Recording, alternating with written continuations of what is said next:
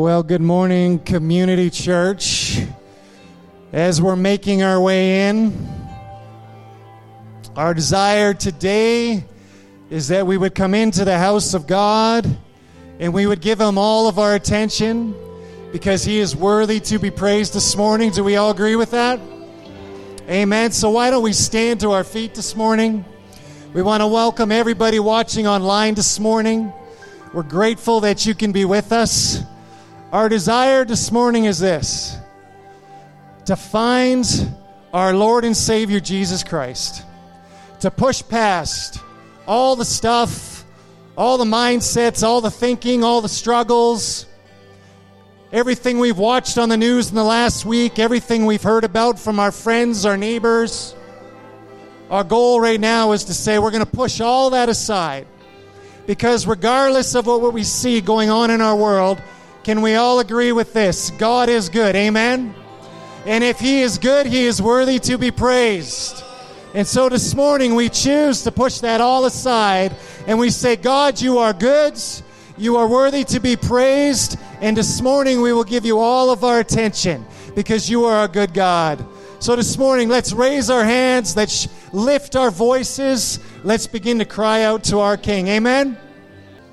Even right now, at this very moment, whether we're standing or sitting in this room, He is working right now at this very second. He's asking us to put our faith in Him right now at this very second, trusting that He is moving in our bodies in our worlds, beginning to touch hearts right now for lost ones we're thinking of, bringing provision where provision is needed. He is at work right now. For healing that needs to take place, He is at work right now. And He's asking us, Do you believe it?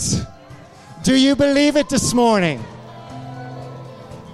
Think of whatever it is that's on your minds if you need healing, whatever it is, let's declare truth right now because this is the truth. The lie is that he won't do it. I've tried this before. The truth is, he is God. Amen? So as we sing this again, push past the mindsets.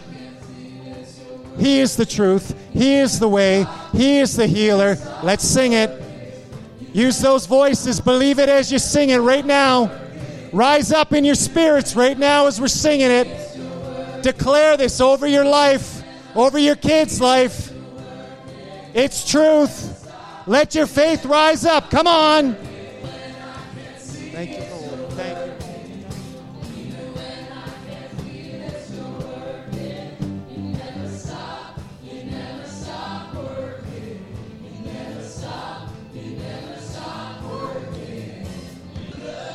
Declare it. He's a good God. Declare it out loud. He is good. Come on. Don't shrink back. Declare the truth right now. He's a good God. I don't know where your hearts are at today, but my heart has been a little heavy at times. And I can feel the battle that's going on in our lives. I can feel that part that says, I, have just done this so many times. But I'm telling you, this song says it all. We never stop going after Him. We never stop pursuing Him.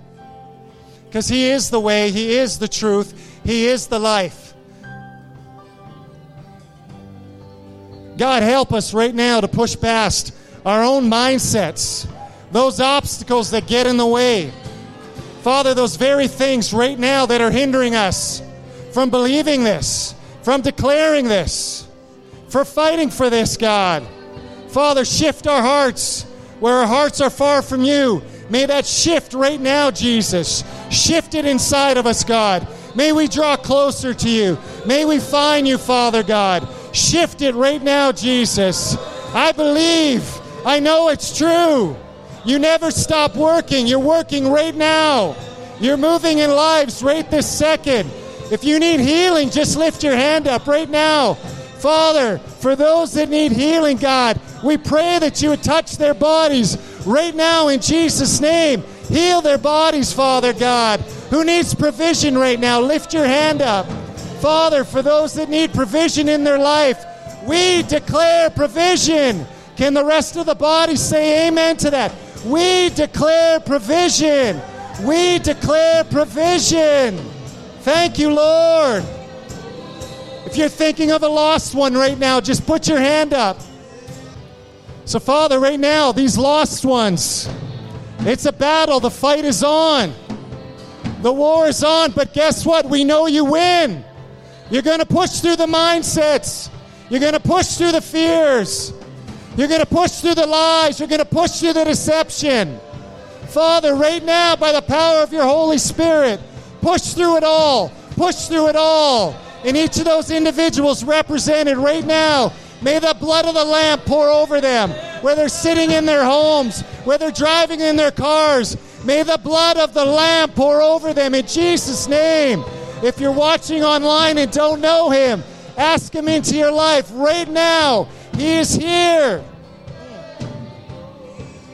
So let's finish with this. Let's speak Jesus into it. We speak the name of Jesus right now. It's the only thing that needs to be said right now. We speak the name of Jesus. Just declare that with your mouth Jesus. We speak Jesus. We speak Jesus right now. Over everything, into everything. Jesus. Can we say amen to that? Amen. There are days when what we're doing right now couldn't matter more. Speaking Jesus into every situation in our lives, declaring it as truth. God, may we never make light of speaking the name of Jesus into our stuff. Amen? Uh, lots going on in our world, hey? What a time to be alive in this nation and around the world. Yeah, thank you, Lord. Thank you, Jenna. you know, a lot of people aren't saying that right now, right? Yeah, thank you, Lord, for what you're doing, right? Because let me tell you something God, God is still at work. I know at times it looks a little bit grim and stuff like that, but, but God is still at work. You know, I was looking at some statistics this last week, and, and uh, some other people were sharing news with me and stuff, and when you begin to look at some of this stuff, it, it can actually start to weigh on you a bit. You know, someone had told me right now that every one out of every two people are struggling with mental health. That's in the church, that's outside of the church. You know, when you hear that, that that's, that's, that's a big number of people struggling with some form of mental health. You know, I, I read other stats and, and uh, I was a little discouraged because I was looking over just some statistics over North America and Europe. And that a, a century ago, that 80% of North America and Europe were Christian. Today it's at 40%. Yeah, I know. Wow, hey? I mean, you look at some of those stats, you look at what's currently going on in our world, and it can be a little discouraging at times, right? And I got to think about this a little bit. Uh, I checked out some other stats, and I think it's important to mention them. Do you know that right now there are 500 million Christians in Africa? Did you hear what I said? 500 million. Half a billion Christians in Africa. There are 350 million Christians in Asia right now. And they are predicting that by 2025, it'll be 560 million Christians. Can we say amen to that? I mean, it may look a little rough right now, but I mean, God is still moving. He's doing something in our lands, you know. But I know we live over here in Canada. And so today, this message, honestly, is not to be meant to be a heavy in any way. And I hope it doesn't come across that way. But I hope today it comes across you know what? We need to shift something in North America. Something needs to change here right? We're seeing it, man. I mean, some other stats that I didn't like. The number one growing religion right now in Canada is Islam. Orthodox Christianity is at number six. The Anglican faith is at number nine. The rest of that is filled with a whole bunch of other religions. I mean, you look at that and you think, wow, what's going to happen in 10 or 20 years? That's a scary thought, isn't it? But then we just sang a bunch of songs that God's still working, right? God's still working. He's still doing something. Something's about to shift. I believe that with all my heart. Something's about to change. And I feel like God is trying to wake up the body of Christ in North America. There is an awakening that, awakening that is about to take place. Oh, can we just call that in right now? God, we call that in right now, God. That awakening, God, we call it in, Jesus. Father, let it be so in our land, in our nation, everywhere. Let that awakening be so. Oh, yes, Lord. You know, uh, many of you know that I used to work with uh, Watoto, and Jen and I lived in Africa for a little bit. And I remember traveling uh, with the, the choir. We had 18 orphans, and we had about 10 adult leaders, all from Uganda. And we, we traveled around all of England, Canada, and the United States for six months. We spread the gospel, we raised awareness. I mean, we went to New York, we were in California, we were in Vancouver, we were in San Francisco, Arizona, we were in all these amazing places. London, right? And I remember near the end of tour, I sat down with one of my leaders and we started chatting. And, and I said to him, I said, you know, now that you've been almost all around the world, right? You've been to all these amazing places. I mean, you've been to New York, man. You have been everywhere. And you have seen what these places provide. I said, Is it going to be hard for you to go back home? When you've seen all of this? Well, his answer kind of surprised me. Because he looked at me and he said, No. no, it's not going to be hard to go home at all. He said, You guys may have everything here. In fact, you have too much here. He said, You know, when I look around, I see distractions everywhere. Everywhere. He said, You know, I, I, I see a nation that isn't necessarily focused on the eternal, they're focused on the temporal. I see a nation fighting for possessions, but not for the kingdom. I mean, this guy's preaching to me.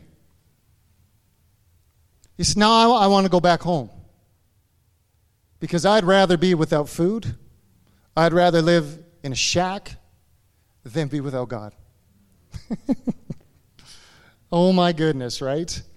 I mean, when he started to share this with me, I just thought, wow. Like, it, it's a bit of a wake up call. Because we do have everything. You know, Mark often says, you know, he preaches the same message a lot. And he says, you know what, I'm going to keep preaching it. And I'm going to keep preaching it. Well, there's a reason he keeps preaching it. Right? Until the gospel of Jesus Christ has saturated our hearts. Where it is the only thing that we are prioritizing in our life. Where that when we leave here, it's just as pre- prevalent as it is when we came here. I'm thankful that he keeps preaching the same message.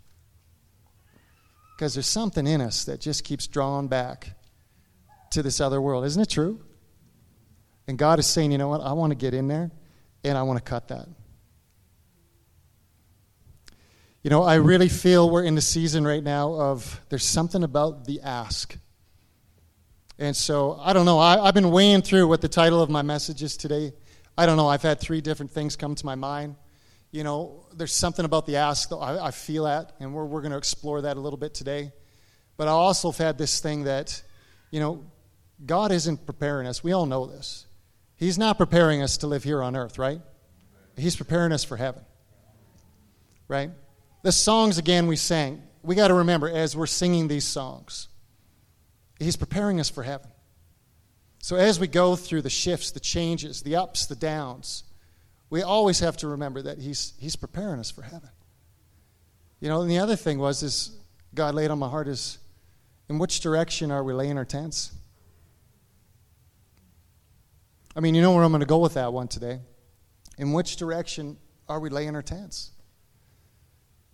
And I just want to say this that on this journey, right, God is going to do whatever it takes to get us back on track. Do we know that? He cares about us so much that He's going to do whatever it takes to get us back on track. There are parts of our lives where we don't realize how we are so focused on the temporal. I mean, Wednesday, it was part of our focus during prayer. I mean, there were moments Cam was, was crying out for us to shift from the stuff of the world. I mean, straight down to the possessions, right? Down to our phones, down to games, down to this. That God would begin to shift our nation that way. I mean, on Friday, Derek's there, and Derek's praying that God would, would shut the TVs off in our home, homes. That we'd turn the news off how many say amen to that one? Right? Turn the news off for a little while, right? It can be so discouraging. Because God is trying to shift and get our attention again on eternity and on eternal things.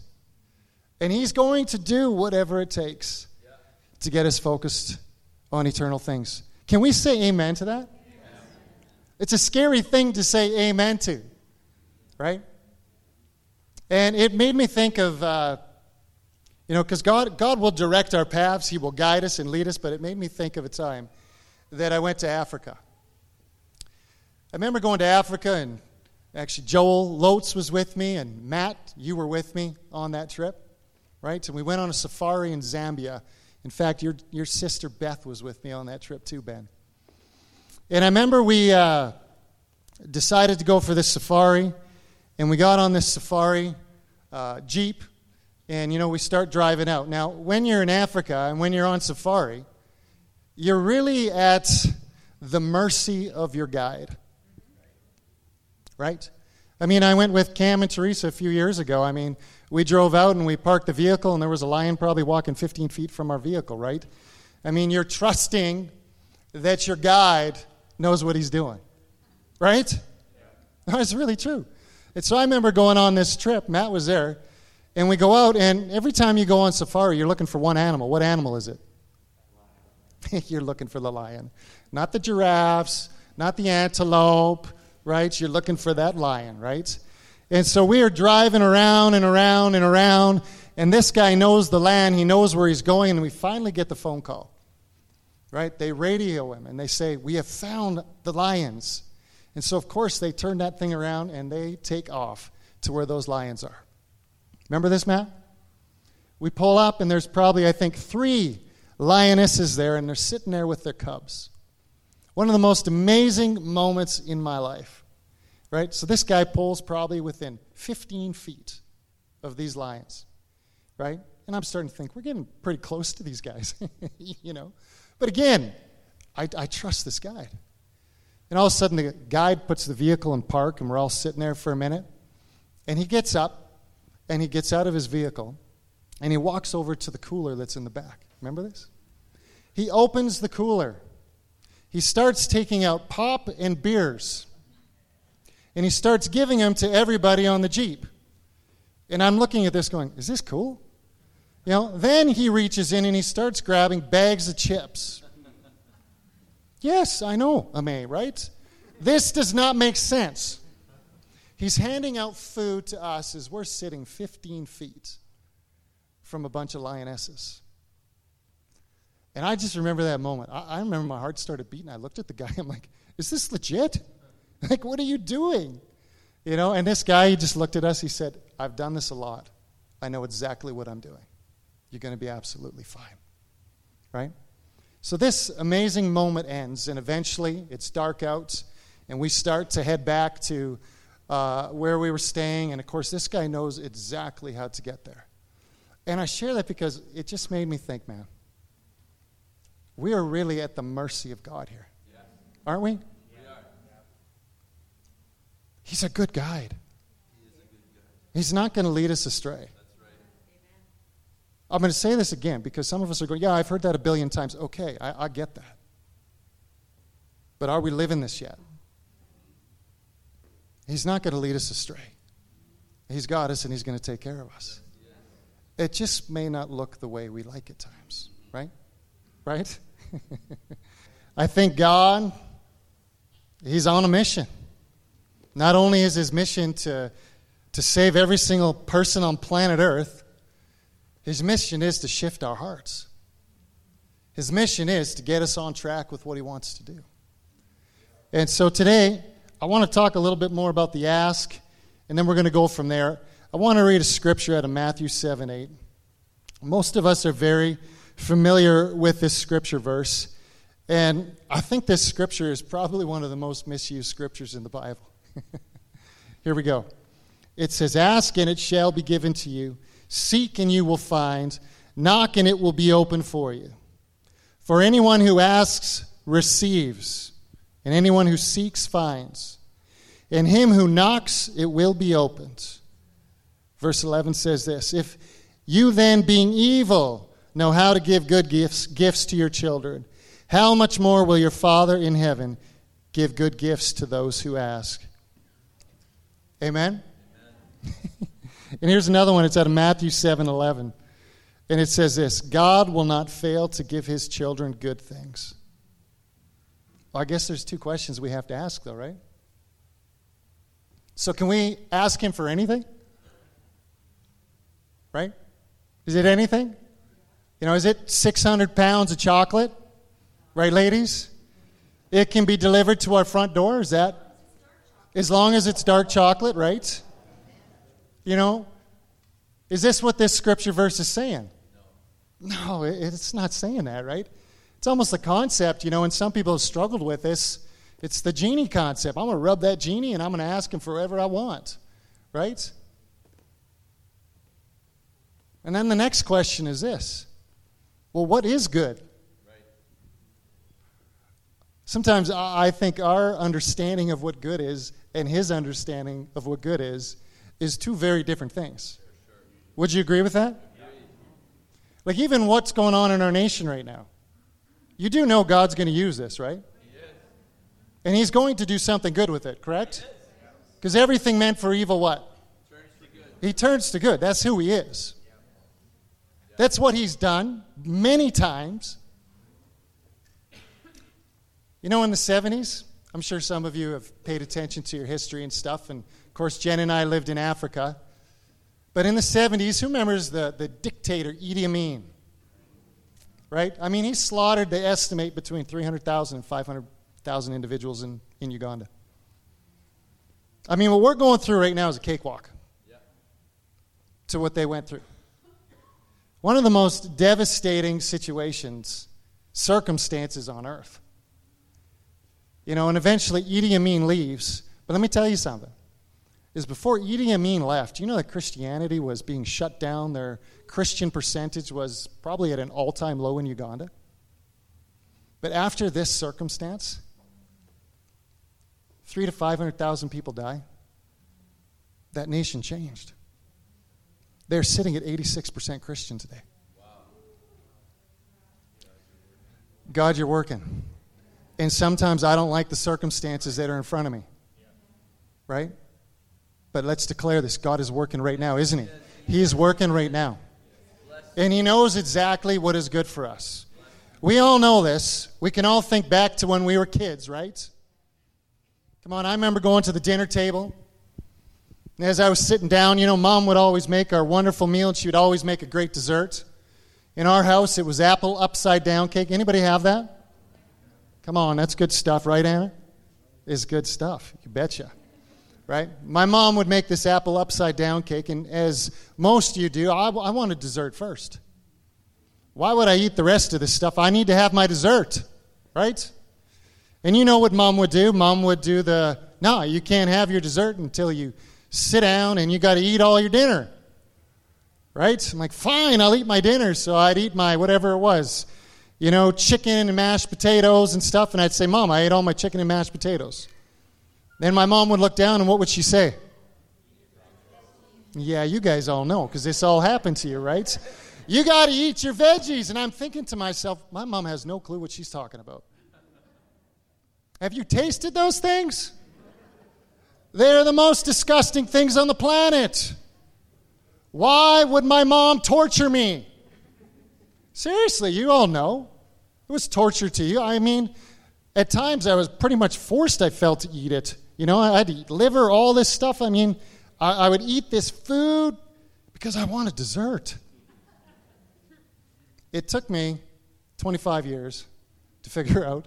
No, I'm serious, at least 25 years, right? Because I still didn't want to eat my vegetables, vegetables when I was probably 25 years old. But I realized my mom had my best intentions in mind, right? She had all of our best intentions in mind. My mom was always thinking ahead. She wasn't thinking about the now moments, right? She was thinking about my teeth. She was thinking about my health. She was thinking about this I'm going to prepare my son the best I can to become an adult one day, right? Which means there are days where I'm going to give to them, give to him, and there are days when I'm not. And I'm going to give to him what is healthy because he needs it, right? Our God is in that same place. But let me tell you something when it comes to this stuff, you know, as a kid, I was a bad kid. Anybody else want to confess that right now? Like I, I just was a bad kid. And I know I know Kurt Friesen, I know he was a bad kid. I just look at him sometimes like he's a bad kid. I can just tell. Weren't you? See, he's not yes, he was a bad kid. Right? I can look around the room and I, I Paul was a bad kid. Ben was a terrible kid. Right? Joel Mitchell was a terrible kid, and we know exactly who we got it from, right? Matt Breezebaugh, the same thing. We know who we got it from, right? Okay, let's just add, were there any good kids in here? Okay, I'm going to venture to say that more girls put their hands up than guys, right? Because there are a lot of bad. Tareen Newman, I'm sorry, she was a bad kid. She's still bad, right? Oh, Kareen's laughing because Kareen's bad too. We know that.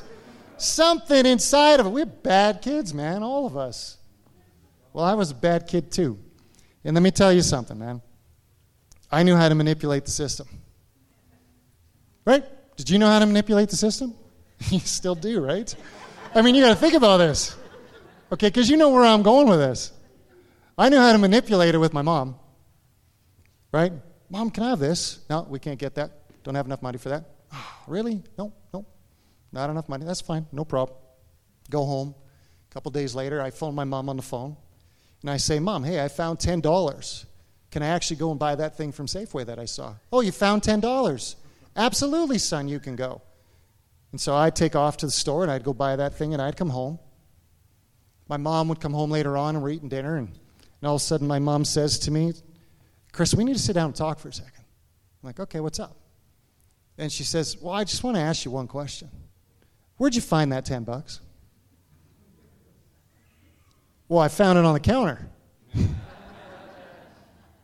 That's not finding $10. That's stealing. No, it's not. I found the $10 on the counter. Who would leave the $10 on the counter? Like, I found it there, so I took it. Now, of course, I got in trouble, right? But this is part of the system. I mean, you got to think about this somehow at that time, I had convinced myself, I had found a way to shift my thinking to the point that I found a way to make it right for me to take that 10 bucks. Right? I found a way to manipulate the system so it fit my narrative and exactly what I wanted in that moment.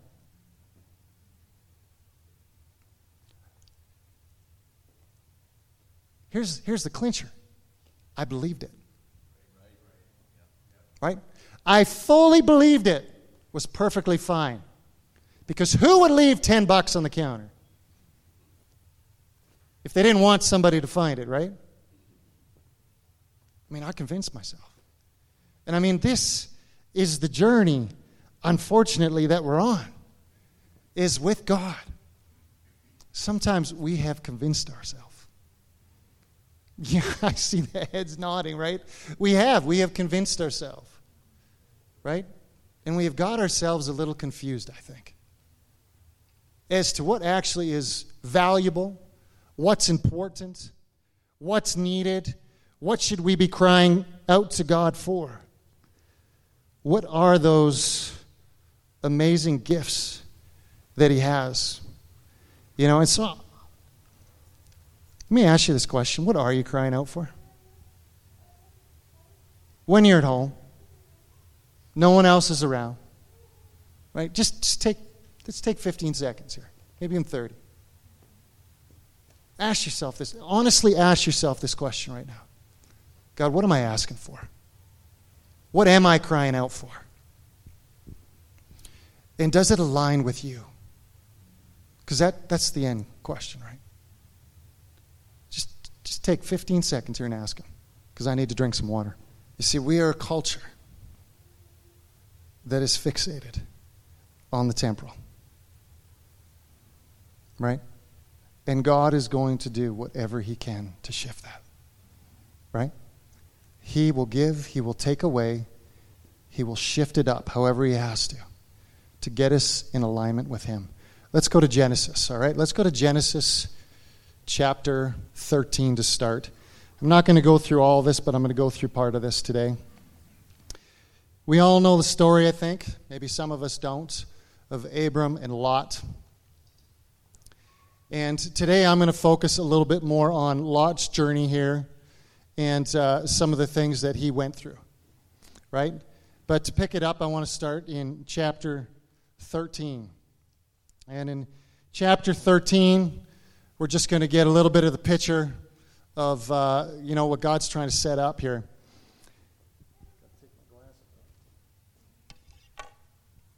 So chapter 13 says this. It says, "So they left Egypt and traveled north into the Negev, Abram with his wife and Lot and all that they owned. For Abram was very rich in livestock, silver and golds."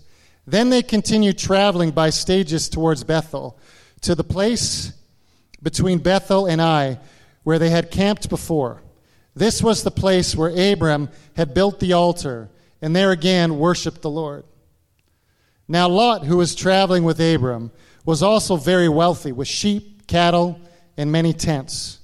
But the land could not support both Abram and Lot with all their flocks and herds living so close together. There were many animals for the there were too many animals for the available pasture land. So an argument broke out between the herdsmen of Abram and Lot. At that time, Canaanites and Perizzites were also living in the land. Then Abram talked it over with Lot. This arguing between our herdsmen has got to stop, he said. After all, we are close relatives. I'll tell you what we'll do. Take your choice of any section of land you want, and we will separate. If you want that area over there, then I will stay here. If you want to stay in this area, then I will move to another place. Lot took a long look at the fertile plains of the Jordan Valley in the direction of Zoar. The whole area was well watered everywhere, like the garden of the Lord, like the garden of the Lord or the beautiful land of Egypt. This was before the Lord had destroyed Sodom and Gomorrah. Lot chose that land for himself, the Jordan Valley, to the east of them. He went there with his flocks and servants and parted company with his uncle Abram. Verse 12 says this So while Abram stayed in the land of Canaan, Lot moved his tents to a place near Sodom, among the cities of the plain. The people of this area were unusually wicked and sinned greatly against the Lord. I mean, this is a powerful scripture, right? Of really understanding what Lot did here. And at this moment, and if you do a lot of research on this, you'll find that when Lot actually pointed his tent towards Sodom and Gomorrah, a lot of people will say this it was Lot basically having one foot in the church and having one foot in the world right? There was something that Lot was drawn to about the possessions of the land, about the land itself, which began to really take ownership in a sense of his heart. So if we skip up, we're going to go all the way up to chapter 19 here. And before we get there, let me grab it on here actually. You know, a lot had taken place, a lot had happened with Abram. And I'm going to let you look that stuff up yourself. But there was a war that had broken out at some point. And when this war broke out, you know, uh, Lot was actually taken and his livestock was taken. Abraham had heard about this. And of course, he got an army together. Once he got his army together, he went and uh, at, at night and he got Lot. He got all of the livestock back. In fact, he freed people even from Sodom and Gomorrah. And there was a point where the people of Sodom and Gomorrah wanted to give uh, Abram all of the gold, give him money. And, Lot, and Abram said no to this. And the reason he said no to this was this He said, I don't want any of your money because I don't want you thinking that it was your money that did any of this for me. Because it was God. Yes. Right? Remember that? So now we're going to skip to 19. This, this has so much stuff in it in chapter 19. Now, I'm only going to read part of it, but if you remember, Lot has an encounter with two angels in the city, right? Two angels just hanging out downtown, right? Must be nice. Of course, he sees them and they start to have a discussion, and Lot says to them, I want you to come to my house. Come to my house. You stay the night there. I'm going to feed you dinner. I want you to be in my house. And they say, No, no, no, no. We'll stay here. We'll stay in the town. But Lot says, No, no, no. I want you to come. And he pretty much demands, Come to my house so I can feed you. And so, of course, these two angels go to Lot's house. They're in their house and they're eating and having a meal. And all of a sudden, some people come to the door. Do you remember this? Young and old men of Sodom and Gomorrah come to the door. They knock on the door and they tell Lot, We want those two angels inside. In fact, we want to lay with these two angels. well, what does Lot do? Like all of us would do. He offers his two daughters, right? I mean, seriously, wow. Know, when, you, when I read that, I'm like, seriously? This is what he does. He offers his two daughters. And of course, they say no to the two daughters, and they want to force their way in. So we know when they tried to force their way in, all of a sudden those angels said no, and they slammed that door. Right? And I just want to pause there. Because I want to encourage you with something here. There are angels walking among us. You know that? I just thought about it. These guys had no clue that those were angels. No clue at all. Right? Like, think of that whole situation. No clue. There are angels walking amongst us, watching over us, protecting us all the time. Now let's go back to the story here. And this is where I want to read it.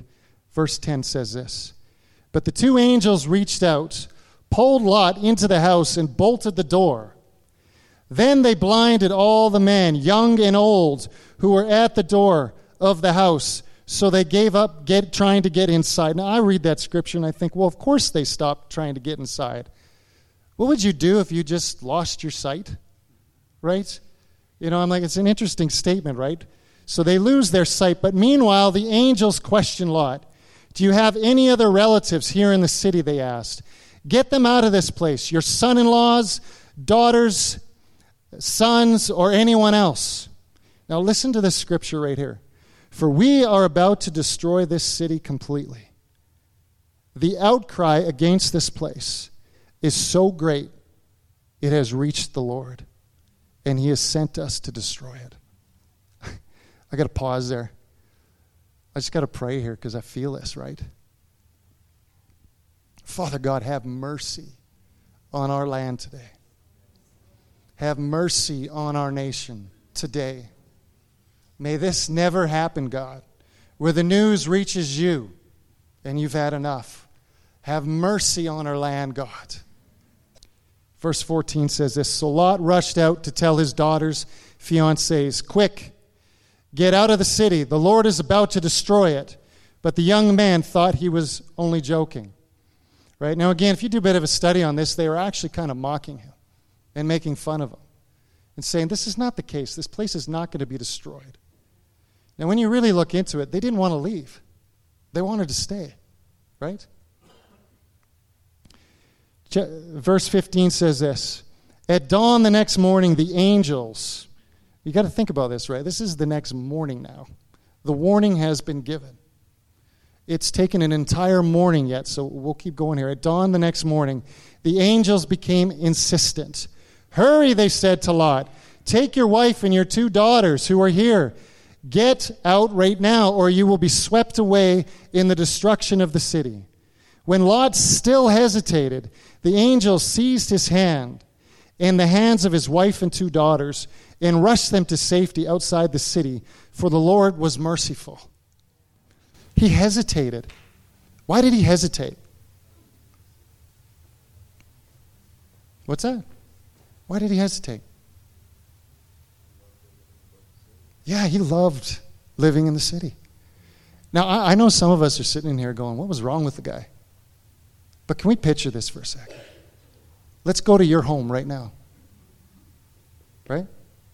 Our homes right this second. And two angels show up. And they tell you this God's going to come and he's going to destroy the city. It's time to run. do you think we might do this? But this is everything that I have saved up for. This is all of my earthly possessions. I actually understand this battle, right? Because I've asked this question many times. You know, I've heard the Lord say to me, What would you give up for the lost to be saved? What would you give up for a nation to be saved? What if this was the cost? That's a tough question to ask, right? It's a hard one. Okay, I'm going to pick it up again in 16. When Lot still hesitated, the angel seized his hand and the hand of his wife and two daughters and rushed them to safety outside the city, for the Lord was merciful. When they were safely outside of the city, one of the angels ordered, Run for your lives and don't look back or stop anywhere in the valley. Escape to the mountains, or you will be swept away. Oh no, my Lord, Lot begged. Still begging. I, I just can't be without something here, right? Oh no, my Lord, Lot begged. You have been so gracious to me and saved my life, and you have shown such great kindness, but I cannot go to the mountains. Disaster would catch up to me there, and I would soon die. See, there is a small village nearby. Please let me go there instead. Don't you see how small it is? Then my life will be saved. His life will be saved if he can go to this small city, right? That's the thing that will save him in his mind. All right, the angel said, I will grant your request. I will not destroy the little village, but hurry, escape to it, for I can do nothing until you arrive there. This explains why that village was known as Zoar, which means little place. Lot reached the village just as the sun was rising over the horizon. Then the Lord rained down fire and burning sulfur from the sky on Sodom and Gomorrah. He utterly destroyed them, along with the other cities and villages of the plain, wiping out all of the people and every bit of vegetation. Now we all know, but what does Lot's wife do? But Lot's wife looked back, and she was following behind him, and she turned into a pillar of salt. Still in the middle of that disaster it's almost like bombs flying everywhere, right?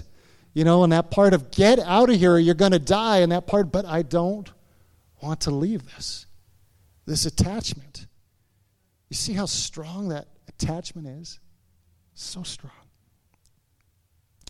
Abraham got up early the next early that morning and hurried out to the place where he had stood in the Lord's presence. He looked out across the plains towards Sodom and Gomorrah and watched as columns of smoke rose from the city like smoke from a furnace. But God had listened to Abraham's request and kept Lot safe, removing him from the disaster that engulfed the cities on the plain. Oh God, may the Abrahams rise up. May the Abrahams rise up who are beginning to plead mercy over this land. May they rise up, God, and plead mercy over this land. Oh, Lord. Well, I want to read two final scriptures here. Actually, just before I do that, you guys remember that song by Johnny Cash, Hurt? You do? It's not a bad song, hey? I want to read you one line from it. Anybody know that song? A few? Jim, he's like, no, I don't know it. well, here's what it is, right? Johnny Cash says this one line. It says, What have I become my sweetest friend? Every one I know goes away in the end, and you could have it all, my empire of dirt. Remember that? Man, that line hits me hard. We fight so hard for our empire of dirt. Yeah, let it fall. Let it fall. I just want to read these scriptures, then I just want to pray. 1 John 5 14 and 15 says it best. It says, This is the confidence we have in approaching God, that if we ask for anything according to his will, he hears us. Whatever we ask, we know that we have what we ask for by faith. He's not a genie, it's got to be according to his will. And as a good God, he's only going to give us that which he knows is good. And then he's going to challenge us even further. In Matthew 6 24, he says this No man can serve two masters, for either he will hate the one and love the other, or else he will hold to the one and despise the other. You cannot serve God and mammon. oh God, would you help us? Why don't we stand? Today, I'm, I'm only trying to provoke you guys to really ask yourself some deep questions because I'm actually talking to myself today. We see a land right now in our nation, and we see a land that is struggling. We see a lot of stuff going on. And I'm really good at complaining. I'm really good at telling everybody what should happen, how it should happen. And at times I'm very good at telling God what should happen too. And then I hear this still small voice saying, It just starts with you. It starts with every single one of us, the body of Christ. If my people will humble themselves and pray, repent from their sins, turn from their wicked ways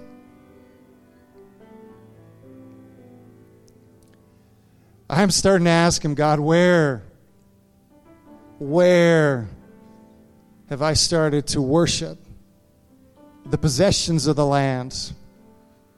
Where have I started to worship the temple? Take it away. Oh, that's a hard one to pray. God, take it away. Take it away, Lord. Father, our heart's desire is this that we would only do, we would only ask for what is according to your will. Father, that we would choose to come in line with your word, that we would choose to come in line with your desires for the body of Christ. Father, we choose to start to ask for the things that we know are dear to your heart. And today we ask that you would give us a revelation as to what is good? What is it that you want us to cry out for? What is it that you want us to ask for, God? And forgive us, God, where we have placed our needs, our wants at the forefront. The very things we think we need to have and we convince ourselves we should. God, where we've manipulated the system, forgive us. Father, shift our hearts right now in this room. Father, show us the steps we need to take to walk out from this bondage, to walk out from this hold. We do not want to be held captive. We do not want to be slaves to our thoughts. We do not want to be slaves to the things of this world. God, we want to be bond servants to the Most High King.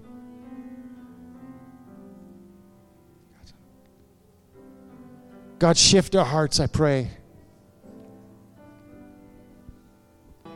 So, Father, we ask, that you would have your way in our lives. We ask for mercy. We ask for grace. We ask, God, that you would speak to us throughout the night, throughout the day, that you would begin to lead our feet in the direction they need to go, that you would guide our thoughts, that you would guide our actions. God, that you would shift our wants. And Father, may you pull our hearts so close to you and teach us how to do this, God especially when we're not at church. I pray the blessing of God upon each one in this house. This journey is a hard journey. But we have a good God. And my challenge to you as you leave is just go sit before Him. Reevaluate where you need to reevaluate. Prioritize where you need to prioritize. But I believe this if we truly want to see our nation shift, if we truly want to see our nation changed, then I believe it starts with each of us yielding only to the Father and laying down that which needs to be laid down and to pick up that which needs to be picked up. Can we say amen? Amen. amen.